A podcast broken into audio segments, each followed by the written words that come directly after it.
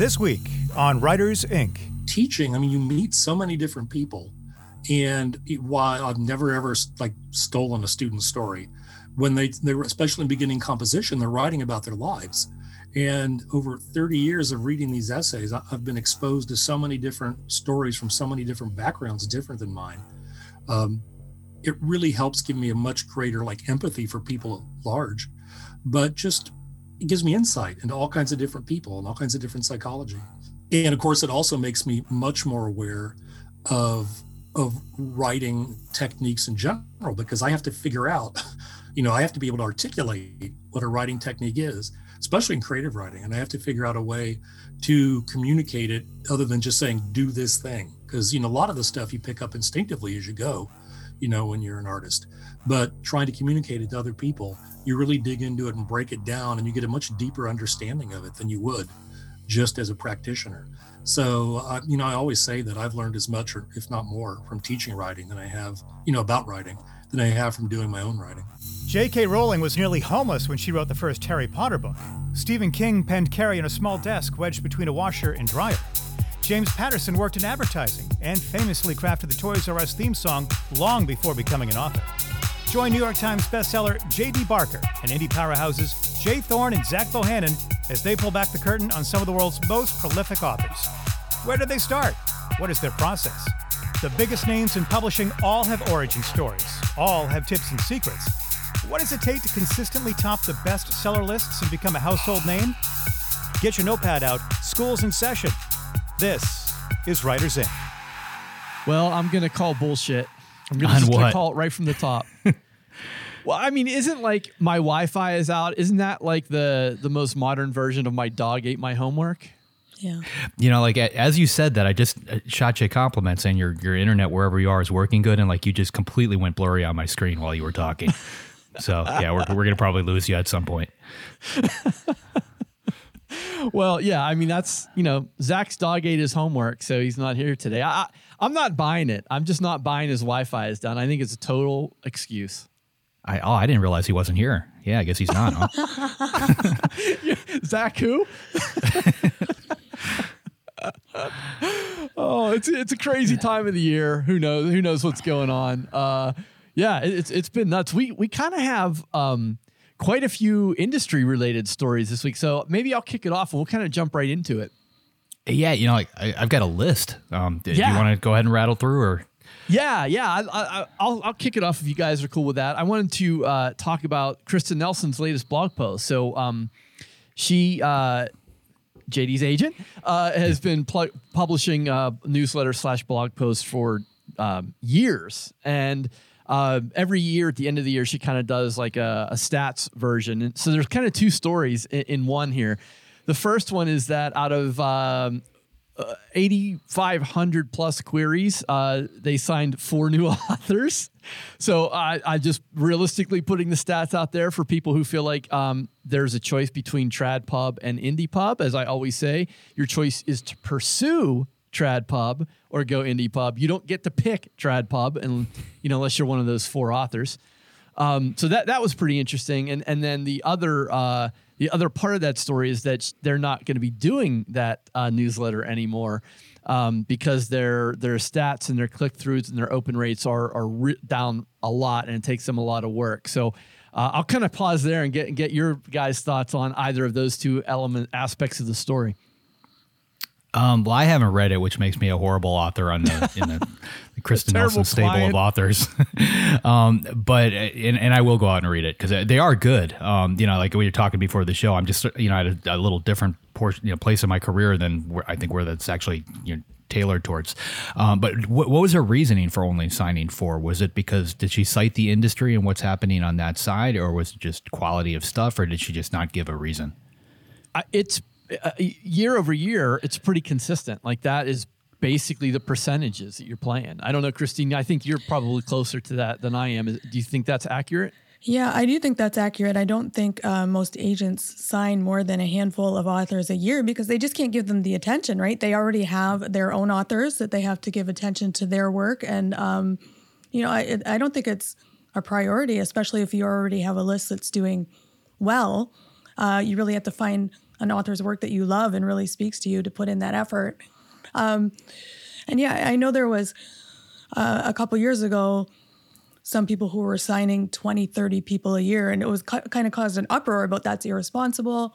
How can you pay attention to that many authors? So I think we forget, you know, they already have a list of a bunch of authors, and taking on a new author is a lot of time investment.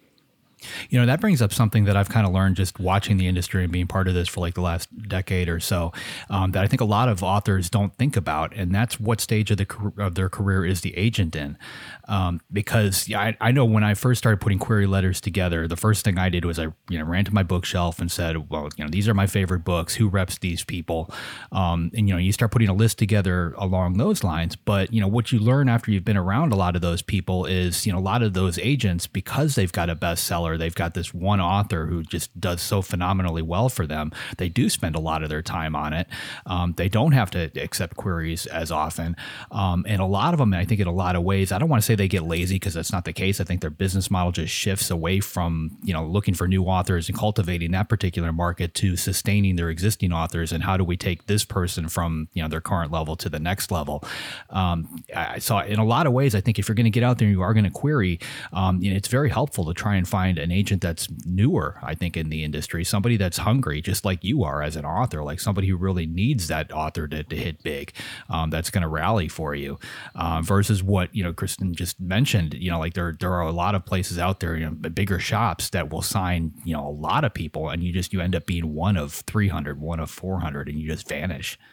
I think too, uh, you know, JD, to your your question about this number, is it typical or not? I also think that, and and they and she kind of alludes to this in the blog post. It's kind of a shrinking pie too. You know, there, um, you know, it, it's it, there's there's mergers, there's buyouts. Uh, the you know we we have we've had a strike. We've we have editors getting getting let go. Um, just you know statistically speaking there just aren't as many pieces of that pie to go around. And, and uh, if i were an agent i would be very reluctant to take on a new author yeah, I mean, I, I know Kristin gets a she gets slammed with submissions. I mean, she when I talk to her, if I talk to her in the morning, she's like, I had three to five hundred messages in my inbox right now, and like that's just her. She's got other agents on her, you know, on her payroll, that, and so they're all kind of in that boat. Um, and when you know when she reads a submission, she tends to read the entire thing, and she, you know, she's not one of those agents that just ghosts you. She sends a you know very long, detailed letter back. You know, even if she doesn't take you, of you know, this is what I liked, what I didn't like, and this is what I think you should change before you move forward with it. Like she spends a lot of time on this stuff. Um, so, you know, from her standpoint, I'm sure there's only, only so many hours she can put into it. Um, but yeah, with the industry shifting, like it's, it's a, a, very weird thing. I mean, one of the reasons why I love working with Kristin is she is very open minded and she understands where the industry is going. And, you know, every one of my titles recently, it's been, you know, a hybrid approach. You know, I'm indie publishing portions in, in certain countries, she's selling it in other places. Um, she's, you know, totally open to that sort of thing. And there's still a lot of agents out there that are very reluctant to, to go that route.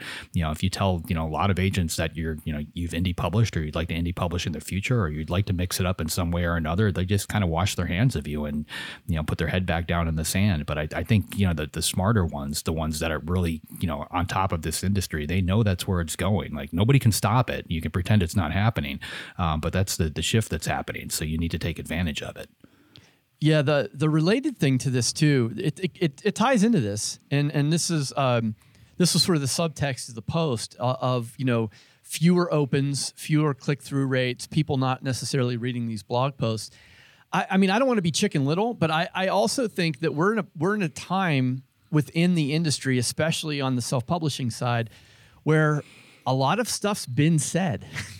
you know, like I a, a, lot of stuff around querying, um, around self publishing, around marketing, around social media, all aspects of writing. Like that information's kind of out there now. And I'm not surprised that people are consuming less podcasts, less blog posts, less YouTube channels because there's really not much new things being said and, and it doesn't bode well for folks like us who are in, in you know the content marketing for for writers and authors but I'm just being honest. I think I, I see that on the landscape, and, and I think that's a trend that we're in. And I, I think that just means like the, the folks who are in it are going to really have to up their game if they want to stick around. Or, or change it up completely. Yeah. Yeah, exactly. Exactly. So uh, yeah, what? So JD, you got a list of news stories. What else are we talking about today? Yeah, you know, it's funny. Sometimes I, I start Thursday and I've got absolutely nothing for you guys, but like it's it's been a crazy week. So we've got HarperCollins um, still on strike. It's day 28. Um, I'm getting emails from HarperCollins employees. You know, they are moving forward with with things, but you know, it's basically one out of every you know hundred employees or something actually working right now. So they're just getting bogged down with a lot of work. But there there are people in there trying to to keep the machine going. Um, from what I'm hearing, they're they're not close to a resolution. Um, so after a full month, it, this this may go on for a while. Um, you know, and that that impacts people like Kristin too. That's it's one less publisher they can submit to. There's a lot of imprints under HarperCollins that are basically off the table right now. Um, so we've got that going on. I, I, logged into Amazon this morning, and I don't know if you guys have seen this, but they changed their author page. Have, have you guys log, logged in yet? No. no, I haven't looked at it today. Yeah, so it's it's like totally different. Um, and is it like know, that for everyone? Because they do a lot of A/B testing that's the thing. Like, I really don't know. Like, I, oh. I, looked at, you know, like every author page that I pull up is the new format, but that doesn't okay. mean that it's like that for everybody that's looking at Amazon. Um, so that's happening. I just read something about a bipartisan uh, bill being signed to try and ban TikTok in the U.S. Yeah. Um, so I, I don't know where where that's going to go. Um, and you know, there's a lot of privacy concerns with TikTok. You know, the information that they gather, what they have access to. Um, this latest book that I wrote, I really dive into that. You know, what these you know apps have access to on your phone, and they basically have total you know visibility on your life unless you go back through the you know and, and start blocking things out. But those terms of services are, are pretty nasty, and, and TikTok being one of them. Yeah, you know, I, I know like the the immediate response that I hear, it's a bit of an uninformed response, but is like, well, so what if TikTok knows what videos I'm watching? It's way more than that. Uh, and, and I think there's legitimate concern from the government, which is why they're banning it on, on government devices and, and, and looking towards all devices. I'll give you an example. If you click on a link from TikTok it doesn't open it in your browser on your device. It opens it within TikTok. It the, has a built-in browser, which means TikTok is tracking everywhere everywhere you go. So imagine you click on a TikTok video and it's something about a health concern, and now that data gets sold to an insurance company who then says, "Oh, well, that's a high-risk health issue," and they drop you from from the insurance plan. Like that's not that crazy of a situation. So I think when folks say, "Well, I don't really care if TikTok knows I'm watching you know some some video I, it's it's way more insidious than that yeah, and, and you know it's it's one of those things I think like they're focusing on TikTok, but it's really all the apps. It is. You know, they're, they're they're they're all doing this. TikTok is just you know they've got the the lucky job of being the the flag bearer I think on this because their servers are in China. That's why. Because yeah, because they're in China. Um, you know, World World War Three, China, U.S. Like that's I think that's where, where they're leaning. Um, but I, I do know that um, government agencies I, as of today have actually banned TikTok. So government employees aren't allowed to have TikTok on their phones, and I'm guessing that means their government phone phone. I, I, don't think they could actually prevent them from keeping it on their personal right. one. Um, but you know, we'll, we'll see where that goes. Uh, USA Today, um, this was a big one. They they paused their bestseller list and they let their editor go, their book editor, um, because of budget cuts. Mm-hmm. Um, you know, so that that says a lot about the industry as a whole. Um, I think from an indie author standpoint, it's a, a, pretty serious blow because I know a lot of authors, you know, that it's very difficult to get that New York Times bestseller tag. Not quite so difficult to get the USA Today um, bestseller tag, um, and now that's gone. Um, I, I, doubt it's going to come back. These kind of things typically don't. Um, so that that's happening. Um, and I just I, I, got an email earlier from um, somebody just talking about Wonder Woman three. Apparently, there's a lot of stuff happening in um, in Hollywood right now where they're they're reevaluating. So Wonder Woman three got canned. It's basically been shelved. Um, they're not saying that they've outright pulled the plug on it, um, but that's basically what it's it's leaning towards. Um, and they're basically reevaluating the entire DC movie franchise. Um, you know, there's a lot of money involved in, in something like that. And I think, you know, coming out of COVID, I think we obviously still have a lot of problems. I've got three movie theaters within five miles of my house. They're all closed. I don't see them opening anytime soon. And ironically, like the poster that's by the front door of two of them is Wonder Woman uh, 1984. It's like the last poster that they hung up before they shut the doors. Um, but I think a lot of people just aren't going to the movies anymore. And I don't know whether that trend is going to come back. So we'll see. Yeah, you know, Christine, I wanted to ask you about the USA Today bestseller tag because I know you and I are, are pretty deeply engaged in, in indie communities. Mm-hmm. Uh, how long do you think it'll be before that's a worthless set of letters? I mean, like there's a there's a shelf life on that, right? Like a year from now, is a USA Today bestseller tag going to be worth anything, even if you earned it a year or two ago? Yeah, that, that's right. And I, I, think, you know, being current is always a big deal. Um, you know, I'm in a lot of discords and slacks with a lot of indie authors, and there was a lot of moaning and lamenting the loss of that yesterday, especially with people who were close. They were like, oh, it's my new release, it's going to be it. And um, yeah, there's not a lot of other kind of things that are available to indie authors. You know, New York Times bestsellers list, they've made it virtually impossible for indies to get on it now. Um, yeah, I, I, think six months, a year, I, I don't think it's going to mean much unless they can get that up and going again. And it doesn't look like they have any kind of plans for that, right? So uh, I, I, honestly, I mean, just looking at this objectively, like I've, I've, got a lot of books in different countries, and you know, there there are other publishers that will put that on the cover in, in a foreign territory. Um, so I, I, think it's useful if you have it. I don't think the fact that it's that, that it's going away is going to hurt anybody that actually has that particular tag. I think you know, obviously, the people that could have gotten it a year or two from now, like they're the ones who are really in trouble. I think once you've got that that moniker, you know, whether it's New York Times or USA Today or Daily Mail or any of the, the big papers around the world, um, it's always going to be useful to you. Um, more so than awards, I think. It just you know it's one of those things everybody recognizes as, but it's going to be that much harder to get. Um, that being said, I think just being able to say that you're an Amazon bestseller, I think is is picking up a lot of steam, um, which is you know we'll we'll see where that goes too. Yeah, I mean that's you know I'm I'm thinking uh, I'm not a developer, but I it it doesn't seem like it'd be that difficult to scrape um, you know, ISBN numbers or uh, or sales off of the major platforms. Even if you said, okay, it's Amazon, you know, Barnes and Noble, Apple, Google Play. Like even if you just limited to those four, it seems like it'd be pretty easy technically to aggregate all of that sales data and create a a bestseller list that is strictly based on sales numbers that that could be that that validator that, that people are looking for, whether it's whether it's trad or indie. So I think that's the next JD Barker initiative.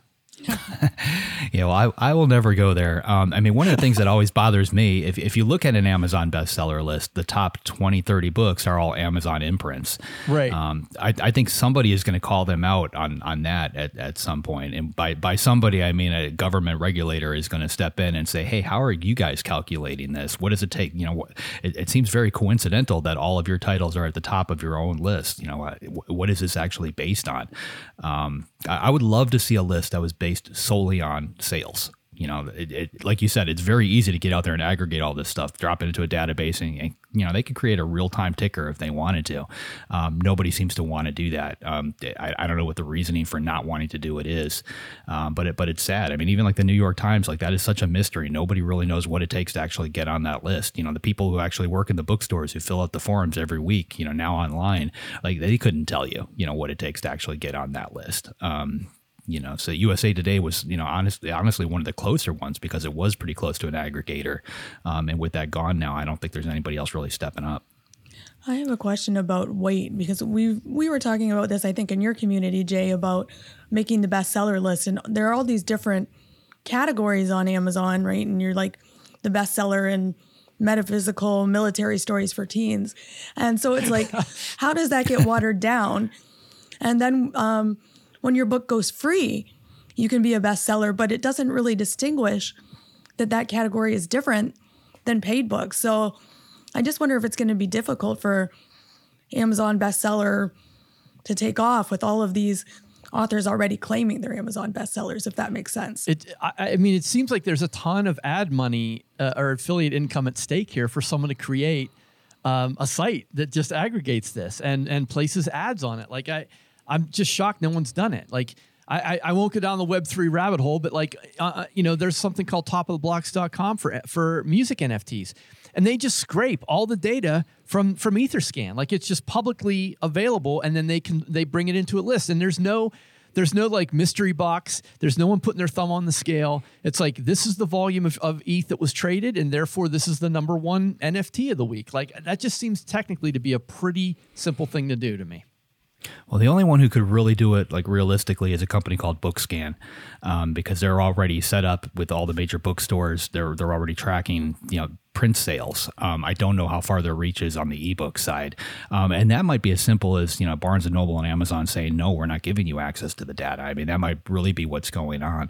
Um, my biggest problem with you know somebody claiming to be an Amazon bestseller is that there is no way to really verify it you know, like you, know, you right. don't get like a little blue ribbon that shows, you know, like if they kept something on the book that said this one hit number three on this particular list, um, if there was a way to research that, it would be one thing, but there's not. I mean, for me personally, I know I, I, you know, went out there at the time and would capture screenshots and I just, I saved those, you know, because there's no other, you know, 15 minutes later, it's gone.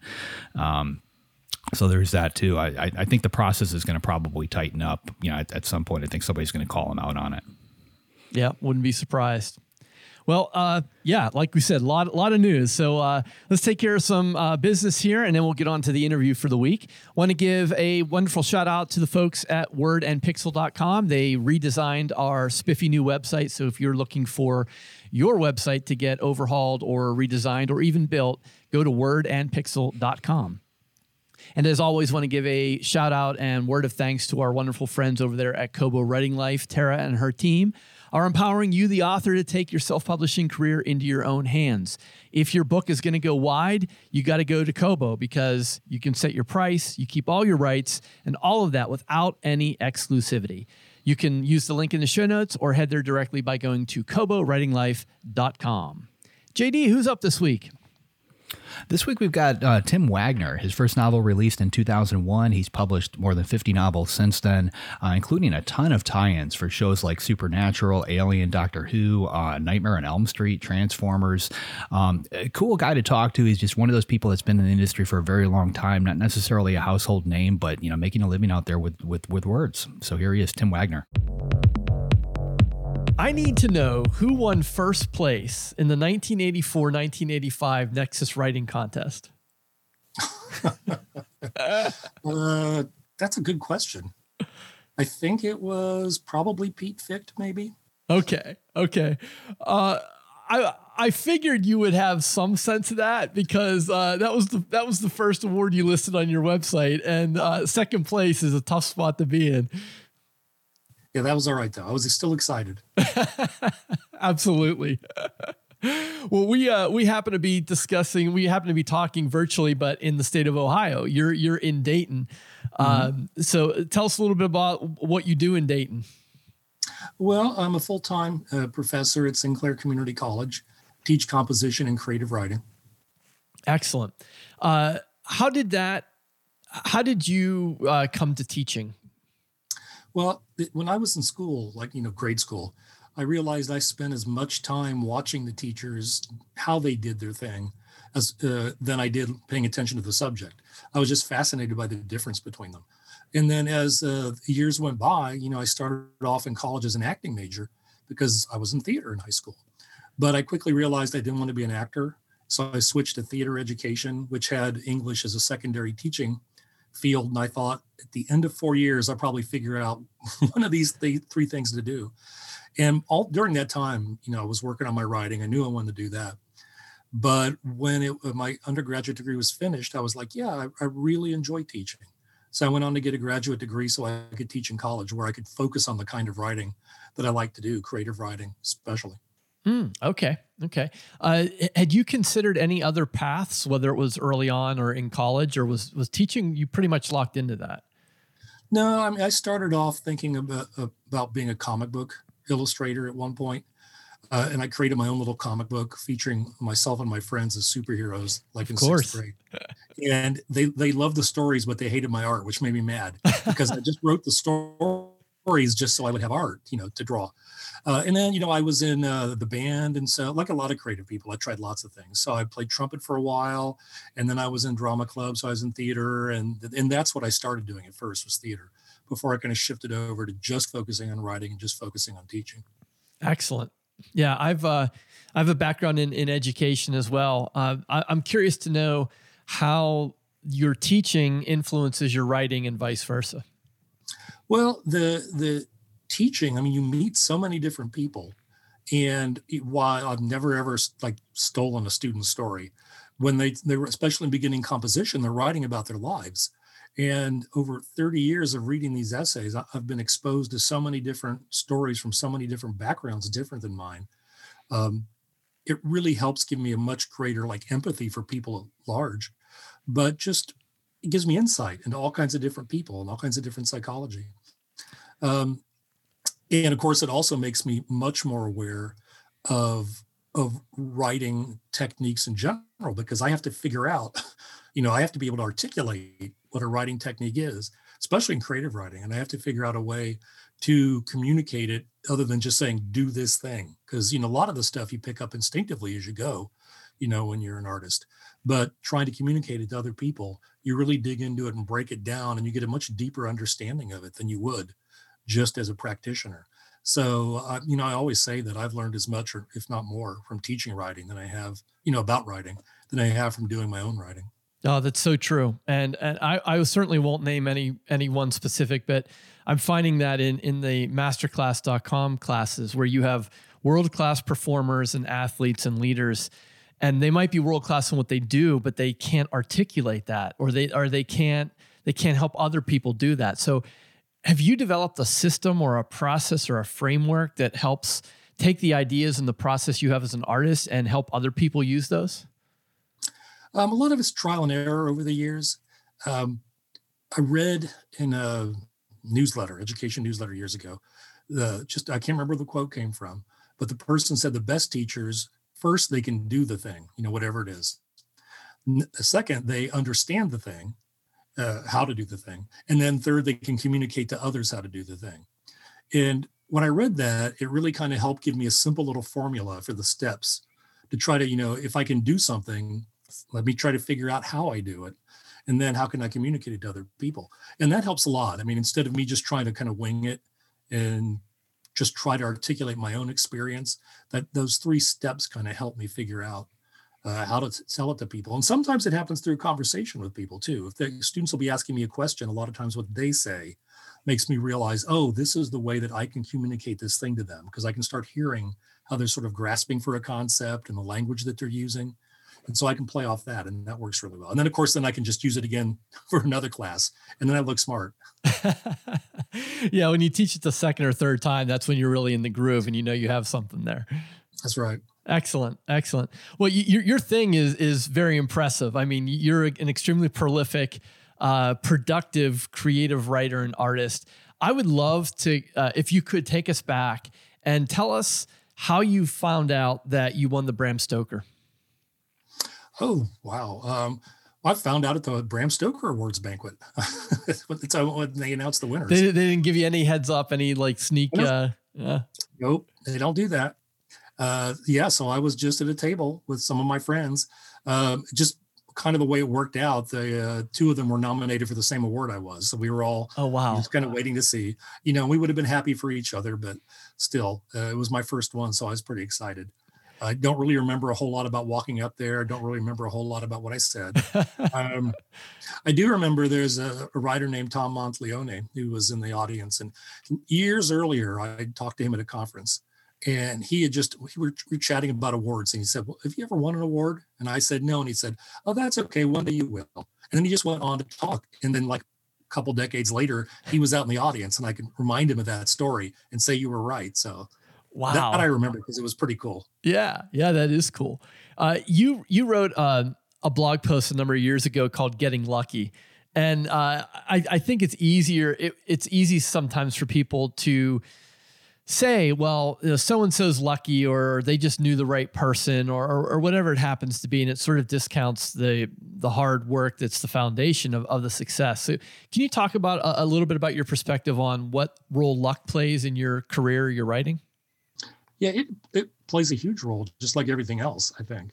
But the, that post is in response to a lot of people that I, I'd seen online saying that that's like the only thing, the thing, the only thing that leads to any kind of success in the in this case it'd be you know in terms of a writing career is just luck. And it's not true because there's so much more to it. And like you said it does discount the hard work.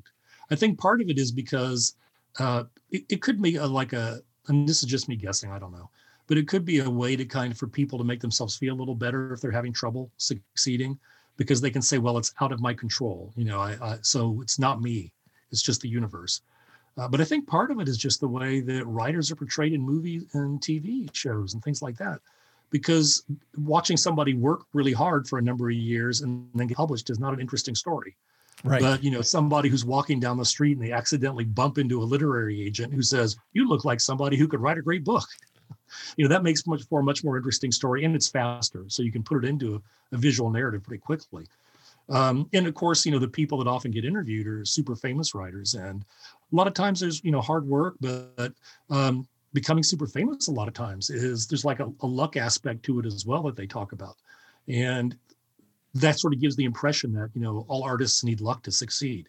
You don't usually hear like uh not in a big way. You don't hear about just like everyday artists that are just kind of plugging away and doing their thing but there are thousands if not millions of artists like that all around the world and i think that it, it is important to acknowledge the role of hard work but there's also a ton of luck because i could point to all kinds of things i published that were just me hearing about by um, happenstance that you know there was a call. The, the job i have teaching now i just happened to be looking in the, in the one ads one day and saw the ad. Um, so if i hadn't seen it that one day i wouldn't have known about it and that would have changed the whole course of my life. So sure luck plays a huge part but you also have to make prepare yourself so that you can actually take advantage of luck when it strikes yeah, that's a distinction I think is lost on a lot of on a lot of people. Uh, would you agree that you have to have a, a particular mindset so that luck presents itself. Um, in, in, other words, if you have a, a growth mindset versus a fixed mindset, you're going to be looking for those opportunities that you might look back on and say, "Oh, that was lucky." But in in, in essence, you're creating your own luck. Do you prescribe to that? Yeah, I mean, with the the example of the one ad, I mean, I was at that point. I've been teaching part time for a while while I wrote, and uh, uh, my first wife, she wanted to stay home with our youngest daughter, and I was able to stay home more with our first one. And so I'm like, okay, I got to take over, find a full time job. So I had been looking. Uh, it, it, wasn't like I was reading the one ads for the hell of it. Uh, so yeah, I think that you do have to have a mindset of of not only being open to luck and recognizing it, but also going out and kind of looking for opportunities. Because I even now I spend all kinds of time checking out. I see a submission call for whatever I look at it whether it's for me or something I can go ahead and pass along to my students. But yeah, I think the the the growth mindset, the way you put that is, I think that's a very good way to look at it. It, it does make a huge amount of difference. Yeah, I can't take credit for it. That's Carol Dweck, but thank you. Yeah. uh, you you tweeted not too long ago that the thing about writing a book on horror writing is that now I imagine people reading my fiction and saying to themselves, "He's not following his own advice. What a hypocrite!" Uh, yeah. Tell us about writing in the dark. Where that uh, you know why you decided to publish a book on on writing horror and and sort of you know um, what we can get out of that. Well, it's it started a long time ago, and I was just seriously think you know becoming a writer, just starting to write stories seriously with an aim of getting them published and I was probably in my late teens, and still living at home. I was an undergraduate. And my dad came home one day and he handed me a magazine. He said, I saw this at the bookstore. I thought you might be interested in it. And it was Writer's Digest. And I'd never heard of it. I didn't know anything about it. And I was also like, didn't say anything, but I thought it was cool. My dad thought I'd be interested. Like, oh, my dad thinks I'm creative. This is awesome. And so it was warm out. And I sat on the porch and I read that thing cover to cover. And it didn't matter what it was, you know, a poetry column, an article on writing greeting cards. I didn't care. I was fascinated with all of it. Um, so one of the things I was fascinated by was kind of like I, I talked about with seeing, uh, watching teachers and how they taught. I was really interested in the way the writers wrote about writing, how they were articulating uh, the the principles that they were talking about, how their personalities came through uh, in their writing, and then I uh, quickly became a fan of Lawrence Block's fiction writing column, and it was in Writer's Digest. So I sought out his books on writing. I sought out his mystery novels, um, and uh, when I finally did write Writing in the Dark, I dedicated it to him, and uh, sent him, made sure he had a copy of it. Uh, so over the years, you know, I had uh, as time was going by, and I was publishing fiction. I would write an article here, an article there, about you know how to write, and uh, when I started a blog, I thought, okay, I'll start a blog for self promotional purposes, but I didn't know what to say in it. And an editor friend of mine is like, You're a teacher, write about writing. People read that. I said, Okay. And so I just started writing, you know, maybe once a month, every couple months, whenever I could, just different articles about writing, things like that, like the one you mentioned about the being lucky. And then as you know, as the years went by, I kind of thought, you know, maybe someday it would be really cool to write a book on writing Um, I've enjoyed so many of them. I think they're so interesting. And uh, the ones about horror writing, since that's tend what I tend to specialize in more than anything else, um, they're good, but they tend to be um, uh, chapters written by different people, and it's very surfacey kind of information. They didn't have a whole lot of, you know, dig down deep and help people with specific techniques they could try to become better writers. And I thought, well, that's cool. I could do that if I wanted to. But I didn't feel like I was ready. And eventually, you know, as time went by, I was like, well, you know, I won the Bram Stoker Award. Maybe people they'll, they'll take me a little more seriously after that, maybe. But I also just accumulated enough blog material that I could use some of it to go ahead and expand and put into a book, and a number of things that I could just write brand new chapters there. And I thought maybe it was the time. So my agent and I pitched it to a number of publishers before we found one that was interested and I just went for it. And uh, it, writing it was very weird because it poured out of me like water, and then I almost forgot everything in it for three or four months. People be asking me, "What's in your book?" I'm like, uh, "I don't really know. I can't remember." So what people can get out of it is, you know, hopefully a deeper understanding and appreciation of the horror genre in general, but a lot of very specific techniques that they can use to help make their horror stories a lot more original, a lot more effective. You know, hopefully whether you're a beginner or a mid-career writer or an old pro, you'll find something that will help, like you know, take your writing to a higher level. And do you have an example of something that prompted that tweet? That something you teach in the book that uh, you don't do or didn't do? No, it was mostly just seeing people on, on Twitter saying things like, "Oh, you know, I read this book and it's great," and I'm like, "Oh, that's right. Everybody's reading this stuff." And now if they read this book and then go read one of mine, but there's a, there's a little bit of that when you're a teacher anyway. You know, uh, you know, you think the student's going to call me out on this. They're going to realize that teachers are just people. We're not almighty gods with all knowledge of everything. Um, so, you know, that's kind of a normal. I'm used to that from class. Long ago, I got used to the fact that it's perfectly fine that I don't know all the answers. You know, I'm more like a, a I don't know, the guide than I am like some kind of programmer in a class. right. So, it, it, you know, and more of a feeling of we're all in this together, trying to kind of grope our way toward becoming better at this thing. So yeah, so I'm not really wasn't that upset about it, but or that worried about it, but it just struck me that day, and I thought ah, I'll put this on. I'll go ahead and throw that out there and see what people think. Well, I'd love to know a little bit more about how you balance the the day to day mechanics of, of teaching and writing. Do you do you have a dedicated writing time or a dedicated writing place? What's that look like? Yeah, before COVID and we had to stay home because now my dedicated writing place is what, what you're looking at right now is me sitting in my computer at home. Um, but for years, I used to go out and write in coffee shops by hand. And uh, then I'd come home and transcribe it. Uh, getting away to a, a, coffee shop was great because no, no students, no kids, no dogs, no wife, no chores around the house to tempt me away from writing if it's, if it's going a little hard. Um, and there was there's something about I had a psychologist once tell me that because I grew up in a noisy household, I concentrate better with a certain amount of noise around me. And what's nice about Starbucks is there's all this noise and activity, but none of it's nobody's going to come bother you. And so I found it was a lot easier for me to write that way. Um, now, of course, I just I don't go out anywhere, you know, unless I have to. And so I, I I'm just back to typing directly into the computer the first time. Um, in terms of a writing schedule of teaching, one of the things that's nice about teaching college is that the grading is whenever I want to do it, as long as I don't, you know, put it off. I mean, it's under my control when I do it. The classes are all fixed each semester. The schedule may change in general, but I know the time I have before them and after them and between them. Um, and I can usually fit in writing either you know, like maybe a little bit before my classes start, maybe a little bit, you know, after they're all done for the day. Um, and it was just doing that uh, allowed me to, to, to write at a, at a, pretty good clip. It helps that I spend a lot of time visualizing what I'm going to write. So if I'm just walking around or driving around, I'm often just thinking about scenes and dialogue and things like that. So if I just approach the blank page completely with nothing, um, might, that would probably be harder. I probably wouldn't be able to produce as much. Um, and now it's the same thing in terms of working around my teaching schedule, except now I don't have a half hour commute two ways.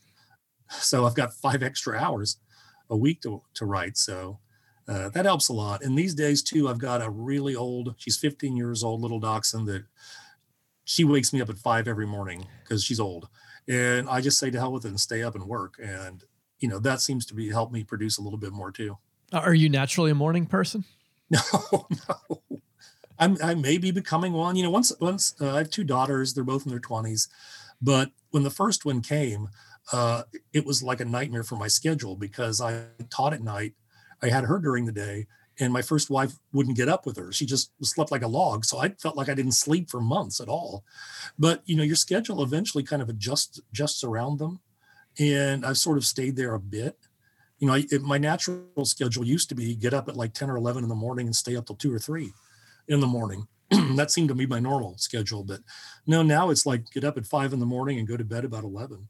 And, you know, maybe they say, you know, I'm 56 now. They say when you get older, you don't need as much sleep. Maybe that's happening to me as well. But yeah, I may functionally be a morning person, but in my soul, I'm always going to be a night person. Uh, why? I'm curious why you're not handwriting anymore. That that first draft was there something about that um, in the coffee shop that's different than it being at home? Yeah, um, it, I don't really feel like it might be psychological, just the, the getting away. Um, but when uh, uh, quarantine first came about, I had like a a real uh, real short deadline to do a novelization of a movie. Um, I can't tell you which one because the movie got bumped back a year because of COVID. So I have not been given the the, the, the go ahead to say that I wrote it.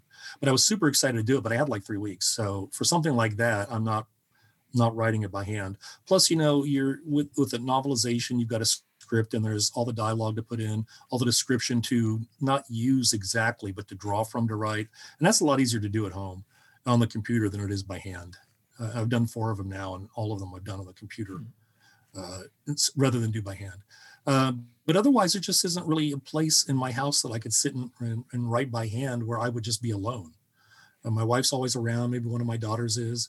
Uh, the dogs are around, and there's just I just don't feel like there's a place that I can go where I'm just isolated to handwrite. And I could, I guess, handwrite right here at my desk, but my computer's right here too. So I'm like, well, I might as well go ahead.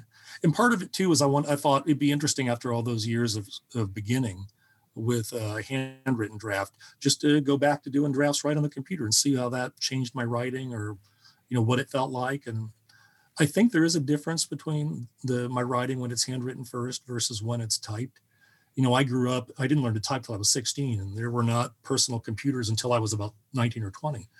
And so most of the writing I did throughout my life was by hand. And so probably that's hardwired in me in a way that it probably wouldn't be to somebody who, you know, is growing up right now. They're probably typing from the beginning a lot more. Uh, so I think maybe it's a little more natural and easier for me to write by hand sometimes, but it seems to be working out okay. Like I'm still producing okay, and the work seems to be all right editors are still buying it. So yeah, uh, it, it sounds like it's more of a utilitarian decision than a than a romantic one. They're, they're, you're yeah. not pining for the days of handwriting. It just seemed to work for you at the time. Yeah, yeah. The only thing that I I did have a pang the other day when I got a pen out of this little supply of pens I have, and I realized this has lasted me a year. I used to blast through these things in about a month. but yeah, but other than that, yeah, it is a utilitarian decision. Yeah, yeah. Well, great. I, I, I kind of have uh, one fun question that we can pull the conversation to a close with, and this hopefully it'll be fun for you. And there's no right or wrong, but you know you've sure. you've been in the industry for a long time, and and the rate of change has accelerated not only in our world but in, in the publishing industry over the past few years. If you look out to the horizon, three, five, seven years out, um, what big changes or what looks different in the publishing industry than than it is now? Well, one of the things that I noticed over the last, you know, year when since COVID hit is that it really threw traditional mainstream publishing for a loop. Um, they just a lot of they slowed down. They stopped acquiring manuscripts. People weren't sure what to do, um, but small press and indie writers just kept chugging along, and without anything to stop them. And it seems to me that you know I don't know what's going to happen, but it struck me that they were a lot more adaptable and agile and nimble than than larger presses. It, it, almost like they're the little uh, the little mammals that were running around during the days of the dinosaurs. And you know, when the dinosaurs kick off, they're still there. They're doing just fine. And so maybe you know we might see in the future just more uh, reliance on small press and self-publishing indie authors. Um, consumers don't care where they get their books from; they just care the books are good. And so um, uh, almost everybody probably buys their books online now, and I think that'll keep coming. Um, we might see more of uh, a willingness from readers to read different lengths because you know if, if something's an ebook, it doesn't matter how long it is. It can be a million pages or it could be three words. It's just what people are willing to pay for. And I think that might allow people to explore different narrative lengths without having to worry about, oh, a book has to be so much, you know, so long in order to justify the amount of paper that's in it, in order to make people to justify its price for readers and things like that. Um, yeah, so that's at least right now what I think. I don't know. I'm not saying that mainstream publishing is going to die, uh, but I did watch it wobble this, this, you know, this last year in a way that I hadn't expected it to. Um, so we'll see. Fellow Ohioan, uh, Tim, great guy. It was, it was, fun talking to him. Uh, Christine, I want to kick it to you first uh, because Tim is uh, like us, uh, has a history in education, and I'm wondering if there was anything that you heard in there that really kind of uh, you know got your attention. Yeah, there really was. And I mean, of course, always talking about teaching to learn. You learn something best if you teach it. But uh, what really struck me is when he talked about how reading his students' essays made him more empathetic. And I just um, got thinking about that. Like, do you need a deep sense of empathy to be a good writer, or can you be non empathetic and still be a good writer? So that's something I was kind of pondering after listening to that. I've got zero empathy. I was going to say, you don't have any. no, no. Is it genre dependent? Sure. so you write romance if you have no empathy? I, honestly, my, my my first thought when when hearing somebody like Tim is is I guess a question for you guys. Like, if, if you're a teacher, it, does it is it a, a, help is it helpful or a hindrance to be a teacher of English or the written word if you're out there trying to write your own books? Because I've I've kind of heard both, and like I know if I wanted to become a full time writer, I don't know that I would necessarily be a teacher related to that industry. Um, you know, we just had Paul Tremblay on. He's a, a math teacher, I think. Like, you know, that's his profession. So, um, so I'm yeah, I'm curious about that. That's a Jay yeah, question. I, I only know brains, so you're going to have to ask Jay about English. no, it's a double-edged sword. Uh, you know, clearly there's there's scientific evidence that that shows if you have to explain your process to someone, you get better at it. So I think from a craft standpoint, if you're teaching writing, even if you're not, you don't have to be a master to teach writing. If you can be a little bit better than someone else, you can help them and you can improve your own craft. However, and this is why I think it's a double-edged sword, is that is that is time spent on teaching and not writing. And so I think for a lot of folks, and I include myself in this, you get caught into this eh, into the situation where um, you know where do you invest your time? Do you invest your time in in writing more stories and and and publishing those or, or querying with those? Or do you spend your time teaching other people how to do it? Because we all have a limited number of minutes and we have to decide where we're spending them. So so that's my answer. Yeah, it, it definitely can help you become a better writer, but it's at the expense of producing your own work. Yeah. So I'm not a teacher, even though I work in an education setting. But um, yeah, I, I haven't taught English, but I've done a lot of mentoring or editing or been in writers groups. And I do find that that really has helped me see things that I do in my own writing when I'm pointing them out to someone else. And then you're like, oh, wait a minute, I got to go back to my story and fix that as well. But then it does get like you can start putting other people's work ahead of your own. And I've um as of now stopped taking editing, right? So I'm proud of myself because I'm like I have to do my own stuff. If I'm just editing other people's stuff all the time, my stuff's never getting done. So maybe it just matters what stage you're at, you know? I don't know.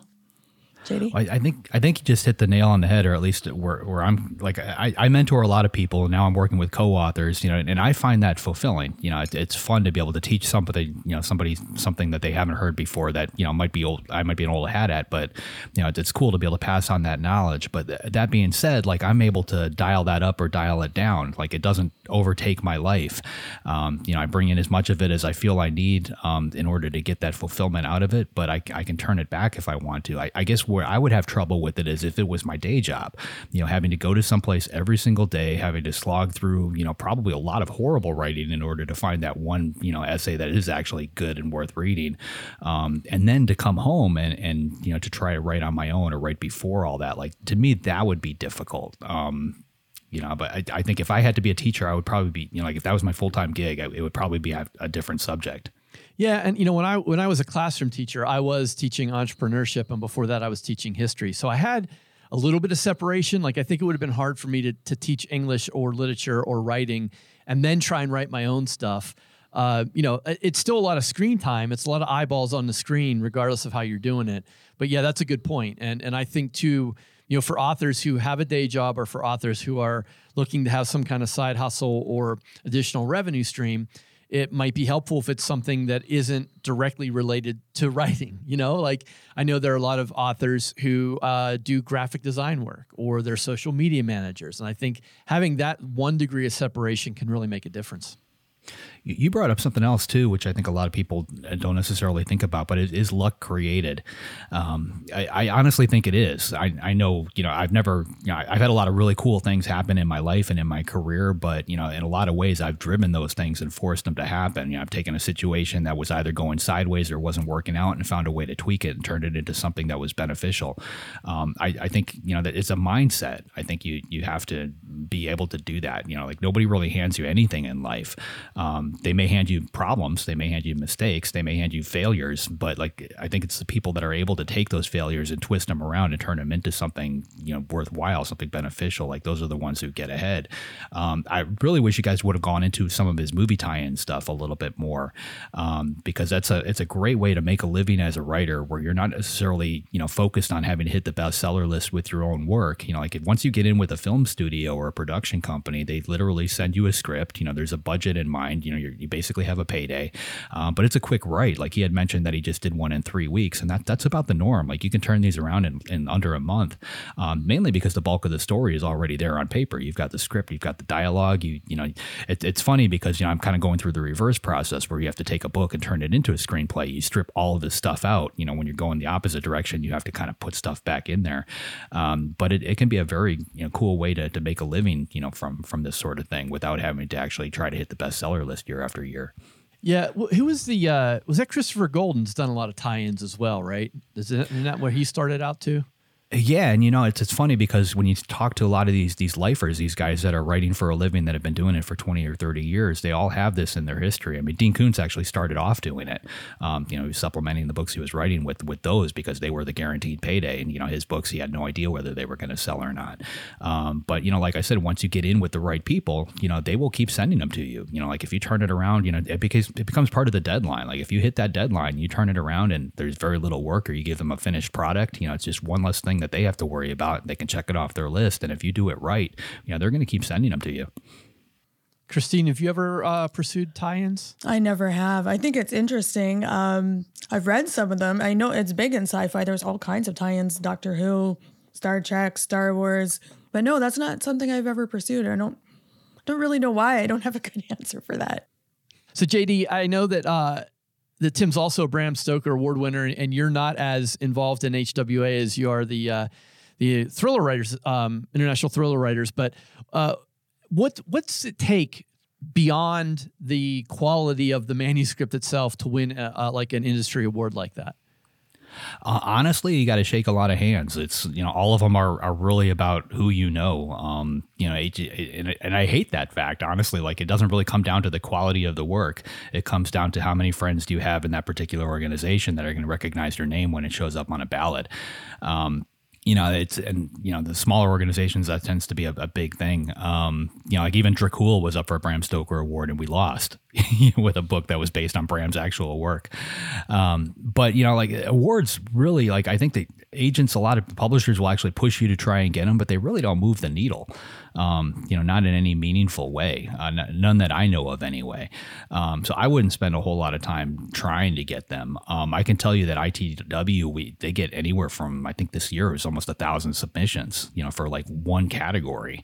Um, you know, so it's an insane number of books that come in. Um, you know, kudos to those people who, who you know, my, I did it a few years back, and I think I had to read 400 different books, and the only reason I was able to pull that off is a lot of the books were titles that I had already read or I knew, um, and I can speed read. So I was able to get through a, a lot of them, but obviously not all of them. Um, and that number is increasing year after year after year. So, you know, all these organizations have a big burden on them. Um, I wouldn't, again, I wouldn't spend too much time if you're an author trying to chase those. If you can get one that's great, you know, I'm sure it looks good on a cover, but it's not going to help you sell books. Yeah. Excellent. Well, uh, really enjoyed the conversation with Tim. Uh, as I said, fellow Ohioan, he's over there in Dayton, which is a few hours from me. But uh, yeah, it, it was nice to chat chat with him and kind of hear the perspective of someone who's uh, teaching the craft as well as excelling in it. Um, so excellent. Who do we have on the on tap for next week? Uh, uh, other than Zach Bohannon, the mystery guest. Well, speaking of movies, we've got a guy named Eric Maikranz coming on. Um, his indie published title was called The Reincarnation Papers. Um, it was optioned and adapted uh, for a feature film, um, which eventually came out called Infinite, uh, starring Mark Wahlberg, um, which is a cool story all by itself, how he actually got that to happen. Um, but where the story really gets crazy is this was basically at the start of COVID. Um, so, like, production was basically going to start right around the same time COVID really started taking off. so, this movie was filmed during COVID. You know, they got it in the can they finished it and said, okay, nobody's going to movie theaters anymore. We've got a new Mark Wahlberg picture. What do we do with it? Um, so that part of the story is actually pretty entertaining. So it should be fun. Eric Maikranz. Excellent. Already looking forward to it. If you'd like to be notified as soon as new episodes publish, make sure you go to writersinkpodcast.com and sign up now. We'll see you next episode and have a great week of writing. Authors, want to get paid to do what you love? Enroll at Ghostwriting University, the only all in one online course taught by one of the world's best co writers, Alex Cody Foster. Learn how to conduct fascinating interviews, craft a compelling book proposal, find your white whale, and build a dazzling portfolio that attracts highly lucrative deals. If you can write, GU can teach you how to launch a successful ghostwriting business. Join now. Thanks for listening to this episode of Writers Ink. Access the show notes and leave a comment at writersinkpodcast.com.